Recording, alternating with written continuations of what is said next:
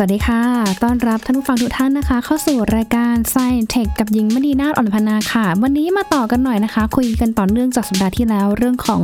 แนวโน้มภัยคุกคาม และความมั่นคงปลอดภัยไซเบอร์ในปี 2020 ค่ะ ที่รวบรวมโดยท่านอาจารย์ปริญญาหอมอเนก ผู้เชี่ยวชาญด้านความปลอดภัยทางโลกไซเบอร์ค่ะ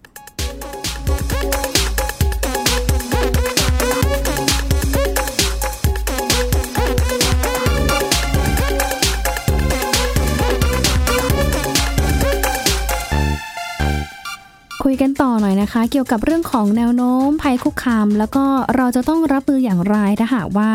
ได้รับการโจมตีหรือว่ามีภัยคุกคามบนโลกไซเบอร์ในปีนี้ด้วยค่ะ สัปดาห์ที่แล้วเนี่ยนะคะ ได้ไปพูดคุยกับอาจารย์ปริญญาหอมเนก แต่ว่าวันนี้อาจารย์ติดภารกิจนะคะ ก็เลยเดี๋ยวขออนุญาตโซโล่ไปก่อนรายละเอียดเพิ่มเติมเนี่ยนะคะแล้วรองค่ะว่าถ้ามีโอกาสเดี๋ยวเราจะคุยกับอาจารย์เพิ่มเติมแน่นอนค่ะแซ่บมากๆเลยนะคะเพราะว่าสัปดาห์ที่แล้วเนี่ยอาจารย์พูดถึงในเรื่องของความปลอดภัยไซเบอร์ โดยเฉพาะการใช้งานส่วนบุคคลสำหรับประชาชนทั่วไปนี่แหละค่ะที่จะต้องมีการคัดกรองการรับรู้ข้อมูลข่าวสาร ให้ใช้วิจารณญาณถี่ถ้วนมากขึ้น คิดให้เยอะๆแล้วก็สืบข้อมูลข่าวสารเนี่ยให้รอบด้านมากขึ้นค่ะเพราะว่าตอนนี้อาจารย์บอกว่า ถ้าในเชิงเทคนิคเนี่ยก็ยังคงมีแนวโน้มหรือว่าวิธีการเนี่ยรับมือได้ แต่ถ้าเป็นเชิงในเรื่องของ ระบบความคิด mindset หรือว่าการออกข่าวเพื่อเป็นการปลุกปั่นยุยงเนี่ยนะคะ อาจารย์ก็บอกว่าขอให้ใช้วิจารณญาณกันเยอะๆนะคะ เพื่อที่จะไม่ต้องตกเป็นเหยื่อของการใช้ข้อมูลที่เป็นเฟกนิวส์หรือว่าข้อมูลปลอมเนี่ยนะคะ ในการโจมตีซึ่งกันและกันค่ะ แล้วก็ที่สำคัญเลยก็คือเราเนี่ยแหละต้องฝึกรู้เท่าทันสื่อด้วยค่ะ เพราะว่าอย่างที่บอกไปเมื่อสัปดาห์ที่แล้วใช่ไหมคะ มันก็จะมีในเรื่องของ d e e p f a k e ค่ะ ก็คือการเอา AI เนี่ยแหละค่ะ มาสร้างคอนเทนต์ปลอมอย่างแนบเนียน คือ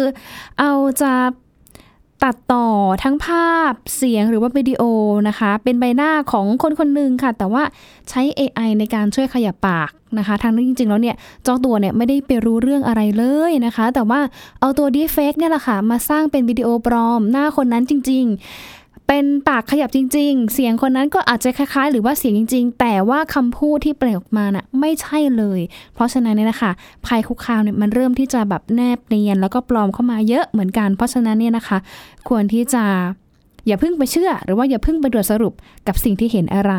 ที่แน่ๆก็คือเนี่ยแหละ ไปเช็คข้อมูลกับสื่อหรือว่าสำนักข่าวหรือ ต้นต่อเจ้าตัวก็ได้นะคะ ที่มีความน่าเชื่อถืออันนี้จะช่วยป้องกันไม่ให้เราเนี่ยนะคะ ตกเป็นเหยื่อของการปล่อยข่าวผ่านทาง deepfake ได้อีกด้วยนะคะ ส่วนในเรื่องของ fake news ค่ะ ที่เขาบอกว่าเป็นการสร้างข่าวโดยใช้ส่วนหนึ่งของความจริง แต่ว่าไม่ใช่ข่าวธรรมชาตินะคะ เป็นข่าวที่ทำขึ้นเพื่อเปลี่ยนแปลงความคิดของคนนะคะ อย่างเช่นการ์ตูนล้อเลียนเสียดสีทางการเมืองนะคะทางเพจต่างๆ หรือว่าการไป ขุดเอาแบบเรื่องราวในอดีต หรือข้อผิดพลาด หรือว่าไปขุดเอาแผลของบางคนที่อยู่ฝ่ายตรงข้าม หรือว่าคนที่จะถูกคุกคามเนี่ยนะคะ เอามาลงใน ระบบโซเชียลมีเดียนะคะ ซึ่งจริงแล้วเนี่ยบางทีเรื่องราวในอดีต บางนั้นมันอาจจะไม่ได้เกี่ยวข้องกับในปัจจุบันก็ได้ แต่ว่ามันก็เป็นการไปขุดเอาข้อมูลขึ้นมานะคะ ซึ่งมันก็จะทำให้เป็นการดิสเครดิตหรือว่าลบความน่าเชื่อถือของคู่ต่อสู้ฝ่ายตรงข้ามนะคะ ก็เนี่ยแหละค่ะเป็นผลเป้าประสงค์เลยเพื่อการดิสเครดิตของฝ่ายตรงข้ามนั่นเองนะคะ หรือแม้แต่ในเรื่องของ การรับรู้ของผู้ชมค่ะ ที่จะต้องมีการคัดสรรการกลั่นกรองให้มากยิ่งขึ้นค่ะ ที่ตรงผู้ให้บริการเองนะคะ ก็ต้องเป็นผู้ที่ คัดกรองข้อมูลได้ในระดับหนึ่งนะคะ ส่วนตัวเรานั้นเองนะคะที่เป็นผู้ใช้ผู้บริโภคเองนะคะ ที่ยินยอมส่งมอบข้อมูลของตนเองให้ผู้บริการเหล่านี้ โดยที่บางครั้งเองเนี่ยเราก็ไม่ได้รู้สึกรู้สาอะไรเลยนะคะ แต่ว่าในอนาคตเนี่ยนะคะมันก็อาจจะมีความเสี่ยงเหมือนกัน เพราะว่ามันจะไปส่งผลกระทบต่อความมั่นคงปลอดภัยในระยะยาวของชาติได้ค่ะ แต่อย่างไรก็ตามนะคะ อาจารย์ก็บอกว่ายังคงมีประเทศที่เรียกว่าสามารถเอาชนะการคุกคามอธิปไตยทางไซเบอร์ได้ นั่นก็คือจีนค่ะ เพราะว่าในส่วนของจีนเองเนี่ยนะคะเขามีการปิดกั้นการถึงบริการต่างๆที่อยู่ภายนอกนะคะ แล้วก็สนับสนุนให้ประชาชนเองเนี่ยนะคะ ใช้บริการ การบริการทางด้านอินเทอร์เน็ตนะคะภายในประเทศของเขานั่นเอง อย่างที่เห็นว่าเวลาที่ใครไปเที่ยวจีนนะคะถ้าไม่ได้ใช้ซิมที่มาเปิดระบบในประเทศไทยหรือว่าซิมจากข้างนอกเนี่ยนะคะ ไปซื้อซิมเองในจีนเนี่ยนะคะ บางทีก็จะไม่สามารถที่จะใช้โปรแกรมหรือว่าแอปพลิเคชันต่างๆ บนสมาร์ทโฟนของเราได้ โดยเฉพาะพวกโซเชียลมีเดียค่ะ อย่าง Facebook Google YouTube Line นะคะ เพราะว่า จีนเองเนี่ยเขาก็มีความพยายามที่จะให้ประชากรในประเทศเขาเนี่ยใช้แอปพลิเคชัน หรือว่าระบบต่างๆ โปรแกรมต่างๆเนี่ยของประเทศเขาที่เขาสามารถผลิตขึ้นเอง คือส่วนหนึ่งนโยบายของจีนก็คือเขาต้องการที่อยากจะพัฒนาเทคโนโลยีภายในประเทศของเขาด้วย แล้วก็กีดกันไม่ให้ต่างชาติเนี่ยนะคะ มา วางการบริการระบบโซเชียลมีเดียมากเกินไป เพราะว่าหนึ่งมันก็อย่างน้อยคือเบื้องต้นเนี่ย ถ้าสมมติใครสมัคร Facebook หรืออะไร มันก็ต้องมีการแลกการสมัครในการกรอกข้อมูลส่วนตัวบางส่วนด้วยใช่ไหมคะ แล้วก็ที่สำคัญเลยก็คือจีนเนี่ยนะคะ พยายามที่อยากจะให้ตัวเองเนี่ยนะคะ เป็นคนควบคุมพัฒนาซอฟต์แวร์ระดับโลกในอนาคตด้วย อย่างที่เห็นว่าก่อนหน้านี้เองนะคะ จีนก็เปิดให้ฝรั่งนี่แหละนะคะ เข้ามา พัฒนาระบบซอฟต์แวร์นะคะมาวางระบบซอฟต์แวร์ต่างๆนะคะมาสอนชาวจีนนะคะจนผ่านมาช่วงหนึ่งชาวจีนก็มีศักยภาพแล้วนะคะ เริ่มที่จะเก่งขึ้นแล้วในเรื่องของโปรแกรมต่างๆเนี่ยตอนนี้ก็เลยมีการ วางเป้าหมายว่าจะเป็นผู้นำด้านของการพัฒนาระบบโปรแกรมหรือว่าซอฟต์แวร์ต่างๆ ด้วยนั่นเองนะคะ อันนี้ก็เอามาฝากกันด้วยค่ะ ส่วนเรื่องของ Cyber Attack นะคะ โดยเฉพาะเรื่องของความปลอดภัยด้านโลกไซเบอร์เนี่ยนะคะ ก็บอกว่าตอนนี้มันมีการโจมตีเกิดขึ้น รอบตัวเราแทบทุกวันค่ะ ไม่ว่าจะเป็นหน่วยงาน องค์กร บริษัท หรือแม้แต่บุคคลทั่วไปค่ะ ซึ่ง อีกไม่นานนะคะ สิ่งเหล่านี้ก็จะกลายเป็นเรื่องธรรมดาสามัญค่ะ ที่ทางผู้บริหารเนี่ยจำเป็นต้องปรับเปลี่ยนแนวคิด การรับมือกับภัยคุกคามไซเบอร์ใหม่ ถ้าสมมติว่าถูกโจมตีอย่างเงี้ยนะคะ มันก็มีคำถามเหมือนกันว่าเอ๊ะ เราจะมีการป้องกันหรือว่ารับมือกับเหตุการณ์ที่เกิดขึ้นอย่างไร แล้วก็เมื่อไหร่ก็ตามนะคะที่เราเนี่ยนะคะถูกโจมตีนะคะ เราจะรับมืออย่างไรเพื่อที่จะให้องค์กรของเราหรือว่าธุรกิจของเรานั้นสามารถที่จะดำเนินต่อไปได้เรื่อยๆ หรือบางครั้งเองเนี่ยนะคะเขาก็บอกว่า ถ้าจะเปลี่ยนจาก Cyber Security เนี่ยก็เป็น Cyber Resilience นั่นเองนะคะ ก็คือนี่แหละค่ะการรับมือภัยคุกคามจากโลกไซเบอร์ ทุกรูปแบบที่อาจจะมีผลกระทบต่อองค์กรของเราได้อีกด้วยนะคะ ทีนี้มาดูเรื่องข้อกฎหมายข้อบังคับต่างๆกันบ้างค่ะ ที่อาจารย์ปริญญาท่านก็เขียนเอาไว้ใน TED Talk ไทยนะคะ .com ท่านบอกว่าตอนนี้มันก็จะมีเรื่องของการเข้มงวดมากขึ้นค่ะ อย่างที่เห็นได้จากการออกพรบการรักษาความมั่นคงปลอดภัยไซเบอร์ และพรบคุ้มครองข้อมูลส่วนบุคคล พศ 2562 นะคะ ที่ทำให้ทางผู้บริหารเองหรือว่า ทางผู้นำองค์กรเองเนี่ยจำเป็นที่จะต้องให้ความสำคัญนะคะทั้งกับในเรื่องของการอนุรักษ์คุณค่าของธุรกิจที่มีอยู่ให้มากขึ้นนะคะ ก็คือเหมือนเป็นการไปเพิ่มความเสถียรของระบบหรือว่าไปเพิ่มระบบความมั่นคงปลอดภัยของระบบ เพื่อที่จะให้ ป้องกันการถูกแฮกหรือว่าการถูกโจมตีในระบบได้นะคะ แล้วก็สามารถให้ธุรกิจเนี่ยยังคงดำเนินต่อไปได้ต่อเนื่อง แม้ว่ายังเกิดการโจมตีต่างๆ ขึ้นมากมายนะคะ ไม่ว่าจะเป็นอย่างที่เห็นนะคะ เมื่อประมาณปี 2 ปีที่แล้วใช่ไหมคะ มีมาแวร์ตัวหนึ่งเข้าไปแฮกแล้วก็พยายามที่จะโจมตีระบบสาธารณูปโภคต่างๆ ของหน่วยงานภาครัฐในหลายๆประเทศในแถบยุโรปนะคะ ซึ่งก็ทำให้ หลาย ๆ ประเทศเองได้รับผลกระทบค่ะ แล้วก็ เริ่มที่จะมีการตื่นตัวในเรื่องนี้กันมากขึ้น เพราะว่ามันส่งผลกระทบเป็นบริเวณกว้างนะคะ อย่างเช่น เรื่องของตารางการเดินรถไฟนะคะ การแจกจ่าย ระบบน้ำประปา หรือแม้แต่ในเรื่องของการบริการในโรงพยาบาลด้วยนะคะ ทีนี้เขาบอกว่าเรื่องของการเจาะช่องโหว่เพื่อขโมยข้อมูลเนี่ยเป็นอีกประเด็นหนึ่งนะคะ ที่ทางองค์กรธุรกิจเองเนี่ยต้องให้ความสนใจค่ะ โดยส่วนใหญ่นะคะก็ มักจะเกิดการไป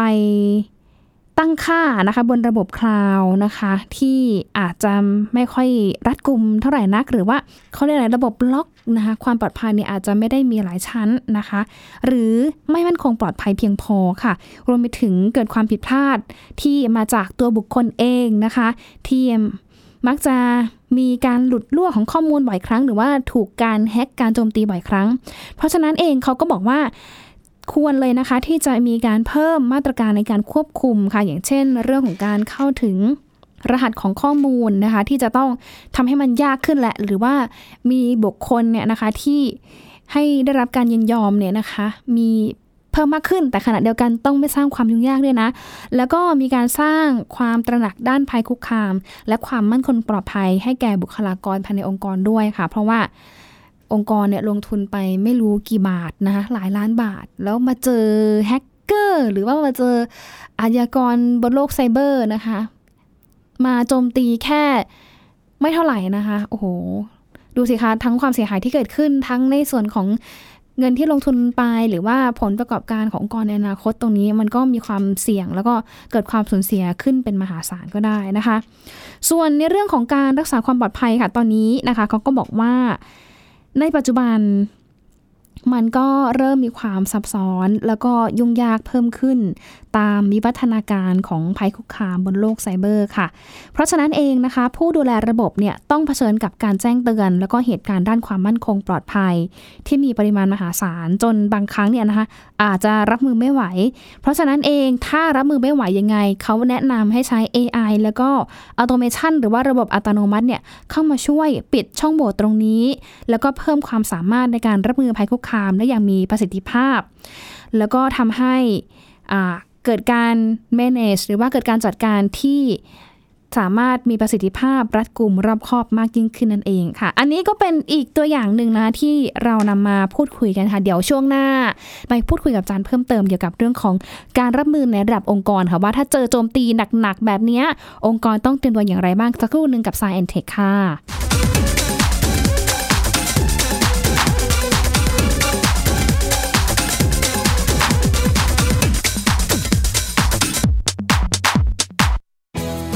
ย PBS ดิจิทัล Radio Infotainment for All สถานีวิทยุดิจิทัล จากไทย PBS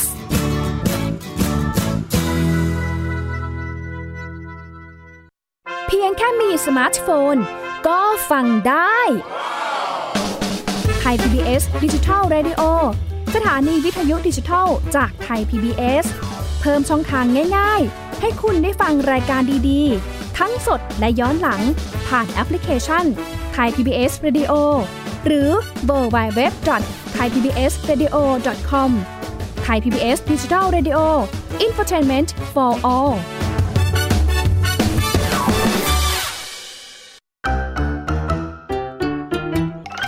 เพลินเพลงฮิต ฟังเพลงเพราะกับเรื่องราวทางดนตรีที่ต้องฟัง ทุกวัน 14 นาฬิกา 3 รายการดีที่ให้มากกว่าแค่ฟังเพลง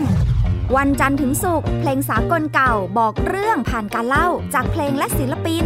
ในรายการดนตรีการโดยบรรยงสุวรรณพอง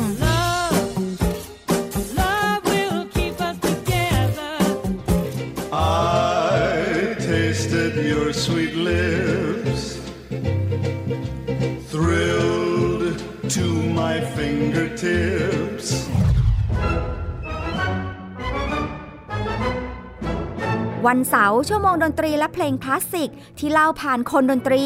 ในรายการ Gen C and Classical Music โดยนักถาควรขจร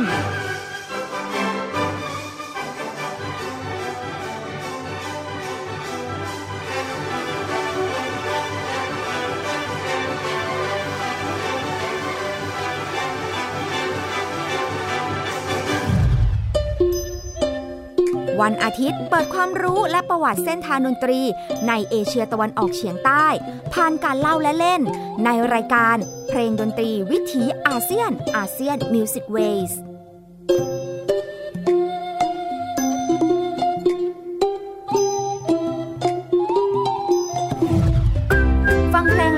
ได้ที่นี่ Thai PBS Digital Radio หรือทางออนไลน์ผ่านแอปพลิเคชันไทย PBS Radio และ w w w t h a i p b s r a d i o c o m ไทย PBS ดิจิทัล Radio สถานีวิทยุดิจิทัลจากไทย PBS ี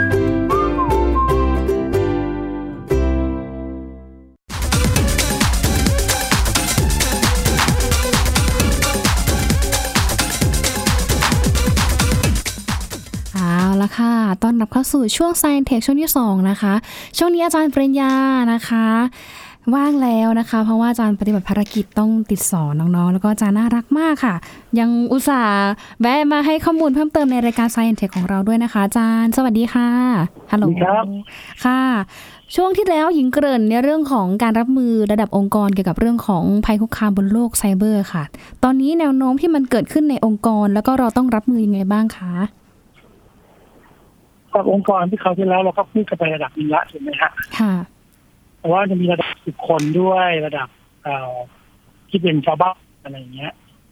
อืมก็วันนี้เราน่าจะมาโฟกัสตรงไหนกันดีเอ่ยเป็นเป็นบ้านเป็นชาวบ้านหรือเป็นองค์กรกันดีเอ่ยถ้าเป็นชาวบ้านเนี่ย เทปที่แล้วเราพูดไปไปเยอะไปพแล้อวสมควรถูกไหมใช่ค่ะ ใช่อ่าแต่เหลืแล้อววันแต่นี้องค์กก็เอารระดับองค์กรไหมค่ะ ค่ะคือระดับองค์กรเนี่ยโดยเฉพาะส่วนที่เป็นแฮกเกอร์อย่างไทยที่ เรา เราแต่ว่าเราทำผิดกฎหมายทำผิดอะพรบต่างๆที่กำลังจะออกมาอะไรพวกเนี้ยถ้าภาษาภาษาองค์กรเขาก็เรียกว่า regulatory compliance ค่ะอะไรเงี้ยประมาณนี้อืมก็คือจะต้อง comply ผ่านพรบนู่นพรบนี่อืมไม่งั้นเราอาจจะมีโทษ อ่าโดยบริษัทอาจจะปรับหรือว่าผู้บริหารอาจจะมีคดีความอะไรแบบนี้ต้นค่ะอันนี้คือภัยองค์กรอืมเรียกว่าภัยดีกว่าค่ะ เรียกว่ามีงานทำเพิ่มดีกว่าประมาณนั้น อ่างั้นตอนนี้เรามาเจาะตรงนี้กันหน่อยดีไหมว่าองค์กรควรจะเตรียมการไงแล้วองค์กรเนี่ยมันต้องมีหลายสเกลองค์กรแบบบริษัทเล็กๆ SME พนักงานสิบยี่สิบคน จนองค์กรระดับขนาดกลางพนักงานร้อยสองร้อยคน จนองค์กรขนาดใหญ่พนักงานเป็นพันคนบริษัทจดทะเบียนในตลาดหลักทรัพย์หรือเป็นหน่วยงานประเภทแบบโครงสร้างพื้นฐานที่เข้าอินฟราสตรักเจอร์ก็จะมีภาระหน้าที่ต่างๆกันไป อืมอ่าอันนี้เราอาจจะต้องมานั่งคุยกันว่าเราจะ เราจะเน้นไปที่องค์กรไหนกันบ้างอะไรเงี้ย ค่ะ ครับถ้าถ้าผเป็มนจะเอาเป็นแบบระดับระดับทั่วๆไปก่อนดีกว่าไหมได้ว่าค่ะประมาณแบบองค์กรความหมายของผมก็คือ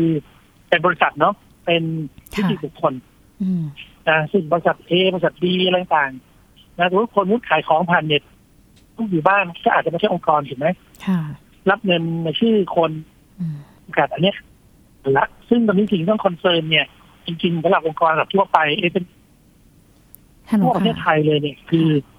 ลูกค้าหมายแล้วถึงก็ข้อมูลส่วนบุคคลของพนักงานตัวเองค่ะเมื่อสักครู่นี้เสียงขาดขาดหายหายๆไปนิดนึงขออาจารย์ย้ำอีกรอบนึงเลยค่ะเรื่องขององค์กรมันมีทั่วไปข้อมูลส่วนค่ะบุคคลของลูกค้าองค์กร อืมค่ะ และข้อมูลส่วนบุคคล เองพนักงานบริษัทเอง ซึ่งซึ่งจะเอาไปใช้ ไม่ขอเขาก่อนมันไม่ได้ละตอนนี้มันกฎหมายเพราะว่า คุณจะเอาข้อมูลใช้คุณจะต้องขอชื่อก่อนนะชื่อก่อนก่อนอืมเรียกขอ consent ก่อนในพค่ะพรบคุ้มครองข้อมูลส่วนบุคคลที่จะมาบังคับใช้วันที่ 28 พฤษภาเนี้ยจะมีเรื่องราวพวกนี้อยู่อืมไม่ทราบว่าผู้บริหารองค์กรต่างๆได้รับรู้กันแล้วหรือยังเอ่ยว่ามันมีเรื่องราว story พวกเนี้ยอยู่ค่ะคงยังไม่รู้กันละมั้งเพราะว่าจริงพรบประกาศในราชกิจจานุเบกษามาตั้งแต่ 27พฤษภาปีที่แล้ว ค่ะ แต่ว่าก็เงียบๆนะไม่ได้โปรโมทอะไร แล้วก็อืมยังให้เวลาประมาณหนึ่งปีปรับตัวอะไรมาเนี้ยค่ะ แต่หลังจากหนึ่งปีก็คือ28พฤษภาปีเนี้ยก็จะครบเวลาที่กฎหมายกำหนดแล้วว่าคุณจะต้องคงส่วนบุคคลไม่ให้รั่วไหลอะไรแบบนี้เป็นต้น อืม ก็คือมีพรบอันนี้คือสองตัวใช่ไหมคะอาจารย์ ค่ะ ใช่ มันจะมีพรบไซเบอร์หนึ่งตัว ค่ะ แล้วก็พรบคุ้มครองอีกหนึ่งตัวไซเบอร์ก็คือเกี่ยวพรบเกี่ยวไซกับเบอร์เนี่ยค่ะมันเป็นโครงสร้างพื้นฐานค่ะหน่วยงานโครงสร้างพื้นฐานอืมเช่น ไฟฟ้าปราปารถไฟฟ้าสนามบินค่ะ ASD c a t 2อะไรอย่างเงี้ยค่ะโรงพยาบาลที่แบบมีผลกระทบกับคนเป็นพันเป็นหมื่นคนค่ะอันเนี้ยจะต้องปฏิบัติองค์กรให้มีความมั่นคงปลอดภัย ไม่ใช่โดนแฮกเกอร์มาแฮกทำให้ระบบล่มให้บริการไม่ได้อะไรพวกเนี้ย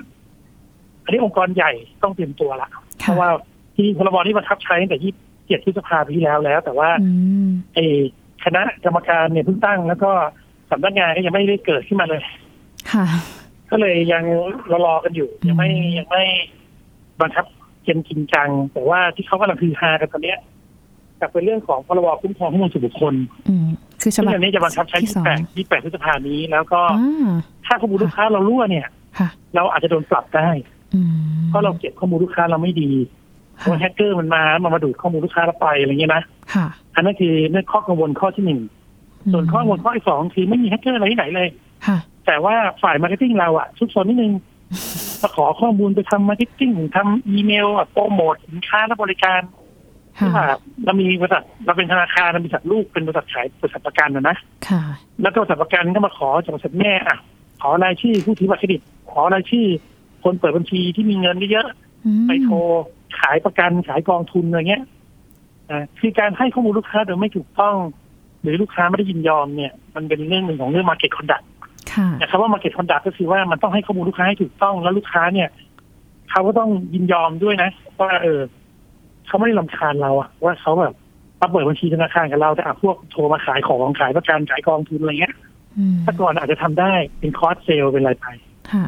นะเพราะว่าขอข้อมูลลูกค้าไว้ครอบจักรวาลว่าขอขอทุกอย่างค่ะ แต่ต่อไปในอนาคตจะทำไม่ได้ละอืมจะต้องเขียนมาให้ชัดเจนว่าอะคุณมาเปิดบัญชีนะข้อมูลของคุณจะถูกนำไปทำอะไรบ้างหนึ่งสองสามสี่อืมอะผมยกตัวอย่างปกติเขาจะเขียนว่าอะไรนะ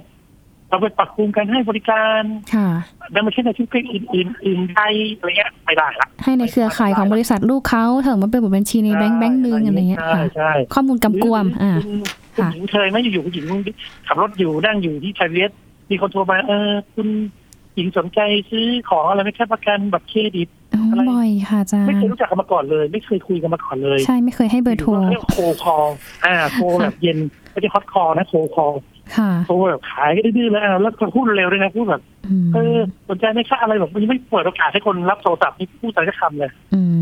มค่ะก็เป็นแนวแบบขายตรงอะนะขายตรงนะ direct marketing อะไรเงี้ยค่ะไม่ได้แล้วนะไม่ได้แล้วทำไม่ได้แล้วอืมหมดสิทธิ์อืมเพราะคุณค่ะคำถามยอดฮิตคือ คุณได้เบอร์ผมมาจากไหนแกใช่เออไม่ต้องถามแล้วเลิกแล้วยี่สิบแปดค่ะพฤษภาคมก็ไปไม่ต้องถามแล้วต้องถามว่าอะไรคะอาจารย์เอาเรื่องทีนี้เอาเรื่องได้เลย เอาเรื่องเลยอ๋อเอาเรื่องบริษัทนั้นได้เลยว่าอืมว่าคุณแบบนี่คุณมั่วแล้วคุณจะมาคุณค่ะไม่ได้เอาเบอร์ผมมาจากตัวผมผมไม่เคยยอมคุณแล้วคุณเอาเบอร์ผมบอก ไปซื้อมาที่ฐานข้อมูลมาที่ละห้าบาทสิบบาทอะไรเงี้ยค่ะ อันนี้โทษโทษอาญาเลยโทษอาญาอาจารย์แต่ว่าเวลาที่เราไปเปิด ทำคอนแทคกับบริษัทที่เราเป็นลูกค้าเขาเนี่ยนะคะ มันยังมีสัญญาฉบับเก่าอยู่ไงอาจารย์ที่มันยังมีข้อความกำกวม หรือว่าใช่ข้อความที่ไม่ได้แยกส่วนอย่างเงี้ยตอนนี้ยเราสามารถเอาผิดได้ไหมถ้าสัญญาฉค่ะบับเก่าเนี่ยอืมขออะไรไว้นะค่ะ แล้วไม่ได้ละเมิดนะแล้วก็ยังทำแบบเดิมอยู่นะค่ะก็ไม่ต้องขอใหม่ใช่ไหมตามหลักการอืมค่ะแต่ถ้าสัญญาฉบับเก่าเนี่ย มันไม่ cover ของใหม่ค่ะๆที่จะเอาไปทำเพื่อทำบิ๊กดาต้าทำอะไรเงี้ยอืมถ้าไม่ cover เนี่ยไม่ควบคุมเนี่ยก็ของใหม่ ค่ะอืมแล้วก็ถ้าสัญญาฉบับเก่านั้น ขอไว้แบบกำกวม ขอไว้แบบกลางๆแบบค่ะขอแบบเรียกว่าครอบจักรวาลนี้ใช่ไม่ได้ละไม่ได้อืละมต้องแก้สัญญาใหม่ ให้มันแฟร์ให้มันชัดแจ้งอืมให้มันทำตัวใหญ่ ๆ อ่านง่ายเห็นชัดค่ะต้องบอกว่าถูกประสงค์ว่าจะเอาเดต้ามาทำอะไร เพราะฉะนั้นประเภทข้อจักรวาลข้อมูลอื่นใดทั้งหมดทั้งสิ้นของคุณอะไรเงี้ยไม่ได้ละอืมเพราะฉะนั้นหลังแนะนำว่า28คุณค่ะจะรีไว ซ์อ่าค่ะคุณจะทำใหม่ดีกว่าอืมเพราะฉะนั้นหลัง 28 พฤษภาคมนี้ที่พรบข้อมูลส่วนบุคคลบังคับใช้ ถ้ามีคนมาโทรหาเราโดยที่เราไม่ได้ให้เบอร์เขาโดยตรง สามารถเอาผิดได้ถูกต้องไหมคะอาจารย์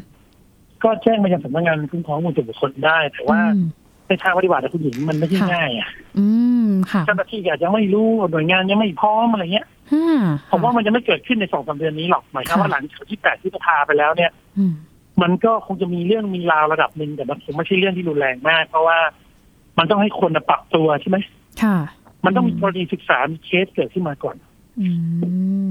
แล้วมันถึงจะค่อยๆตามๆกันออกมาผมว่าเป็นแบบนั้น แต่อมัย่างจะน้อยมีเวลาในการปรับตัวอยู่ช่วงหนึ่งค่ะ แต่อย่างน้อยมันก็เป็นเหมือนเหมือนเส้นที่ทำให้ผู้บริโภคเนี่ยรู้สึกปกป้องข้อมูลส่วนตัวเองได้แล้วว่า ไม่ควรที่จะขายวิธีนี้แล้วค่ะควรจะรู้สิทธิตัวเองหลังวันที่ 28พฤษภาคมนี้อืมว่าเขาเรามีสิทธินะค่ะเราร้องเรียนได้นะ เราโวยได้นะ แต่ว่าทางการจะทำให้เราขนาดไหนเนี่ยอันนี้ยังตอบไม่ได้อ๋อแต่รู้แต่ว่าสิทธิ์เรามีมาแล้วนะแล้วกฎหมายรองรับแล้วรัฐบาลทำให้เราถึงจุดนี้แล้วนะค่ะ กฎหมายที่นี้รอมาเป็นสิบปีนะค่ะ ตั้งแต่คนเขียนกฎหมายยังไม่แต่งงานจนลูกสามอะไรเงี้ยที่เป็นกฎหมายที่ร่ำที่ร่ำรอกันมานานมาก แล้วก็ค่ะทั่วโลกเขาก็มีกันหมดแล้วอะอืมอาณาอายะประเทศกฎหมายคุ้มครองบุคคลตั้งแต่ในยุโรปเขาเรียกว่า GDPR อืม General Data Protection Regulation ซึ่งบ้านเราก็เรียกว่า PDPA ค่ะ Personal Data Protection Act นะผมว่ามันเป็นนิมิตหมายที่ดีนะค่ะที่ประเทศเราเราจะมีเรื่องราวอะไรแบบนี้ แล้วก็มองวิกฤตเป็นโอกาสนะค่ะมองว่าเออ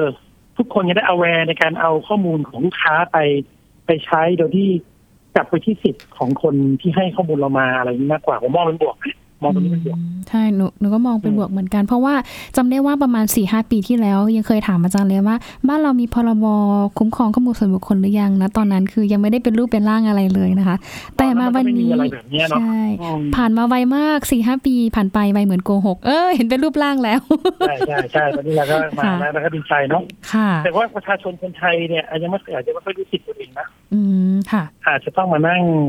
ดูเคสกรณีศึกษากันทุกอย่างแต่ผมว่ามีคนที่เขาศึกษากฎหมายมาเยอะแล้วเขาพร้อมที่จะที่จะลองเห็นดูโหมีแน่นอน ค่ะ กฎหมายนี้ก็ต้องรอดูกันต่อไปค่ะ จะให้ความมั่นใจในการคุ้มครองทั้งในเรื่องข้อมูลส่วนบุคคล หรือว่าคุ้มครองทั้งในเรื่องของป้องกันการโจมตีทางไซเบอร์ยังไง โดยเฉพาะเรื่องของอาสาธารณูปโภคสาธารณะค่ะอาจารย์มันครอบคลุม หรือว่ามันจะเป็นเกราะข้ยังไงข้อมูลทางโจมตีทางไซเบอร์หน่วยงานพื้นฐานสาธารณะเนี่ยเป็นอีกพรบหนึ่งจ้ะค่ะค่ะอืเป็นมพรบ ความการรักษาความมั่นคงปลอดภัยไซเบอร์ครับผมอ๋อค่ะอีกอันหนึ่งเลยครับอีกอันหนึ่งเลย อันนี้แต่อันนี้จะไม่บังคับทุกบริษัทเหมือนคุ้มครองนะ ค่ะ คุ้มครองจะเป็นบังคับกว้างกว่านะอืมแต่อันนี้จะบังคับเฉพาะหน่วยงานโครงสร้างพื้นฐานที่สำคัญยิ่งยวดอืมไฟฟ้าประปาสนามบิน รถไฟฟ้าอะไรต่างๆพวกเนี้ยโทรศัพท์มือถือ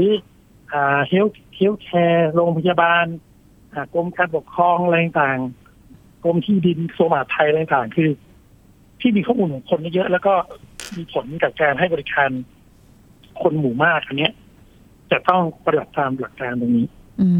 ม แต่อย่างน้อยยังค่ะตั้งสำนักงานไม่ได้ยังหาเลขาไม่ได้นะตรงนี้นะอืมมีแต่กรรมการไซเบอร์แห่งชาติทั้งเจ็ดก็ยังค่ะไม่สามารถจะดำเนินการได้ต้องรอก่อน อืมอะยิ่งสำนักงานคุ้มครองข้อมูลส่วนบุคคลนี่ยิ่งหนักกว่าคือค่ะแก้ปัญหากรรมการผู้ถือหุ้นไม่ได้เลยอ๋อเลขาไม่ต้องพูดถึงตอนนี้เพราะฉะนั้น จึงจึงต้องรอให้หน่วยงานเหล่านี้มัน establishment มันสร้างขึ้นมา มีค่ะ ตัวเลขา มี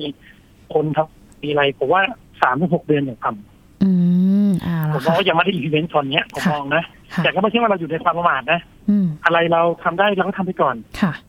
ไม่ต้องมารอสำนักงานเขาเสร็จแล้วค่อยทำหรอกทำได้ทำไปเลย ค่ะ ก็เชื่อว่าตรงนี้ทางเพะกฎหมยมันประกาศแล้วค่ะ ทางคณะทำงานก็น่าจะเริ่มทำงาน แล้วก็กำลังดำเนินการกันอยู่นะคะใช่หลังจากที่กฎหมายเตรียมประกาศ จะใช้อย่างเป็นทางการใช่ในเดือนพฤษภาคมใช่ปีนี้นะคะ ก็เดี๋ยวคงรอหน้าตาของคณะทำงานทั้งเรื่องของพรบรักษาความมั่นคงปลอดภัยไซเบอร์สำหรับปกป้องโครงสร้างพื้นฐานสำคัญทางสาระสำคัญเอ่อทางสารสนเทศ แล้วก็พรบคุ้มครองข้อมูลส่วนบุคคลด้วยนะคะเอาละค่ะเวลาหมด เดี๋ยวโอกาสหน้าคุยกับอาจารย์อีกรอบหนึ่งนะคะ วันนี้ขอบคุณท่านผู้ฟังทุกท่านนะคะ ที่ติดตามมาตั้งแต่ต้นรายการค่ะ ช่วงนี้หญิงและอาจารย์ปริญญาลาไปก่อนนะคะ สวัสดีค่ะ ครับ สวัสดีครับ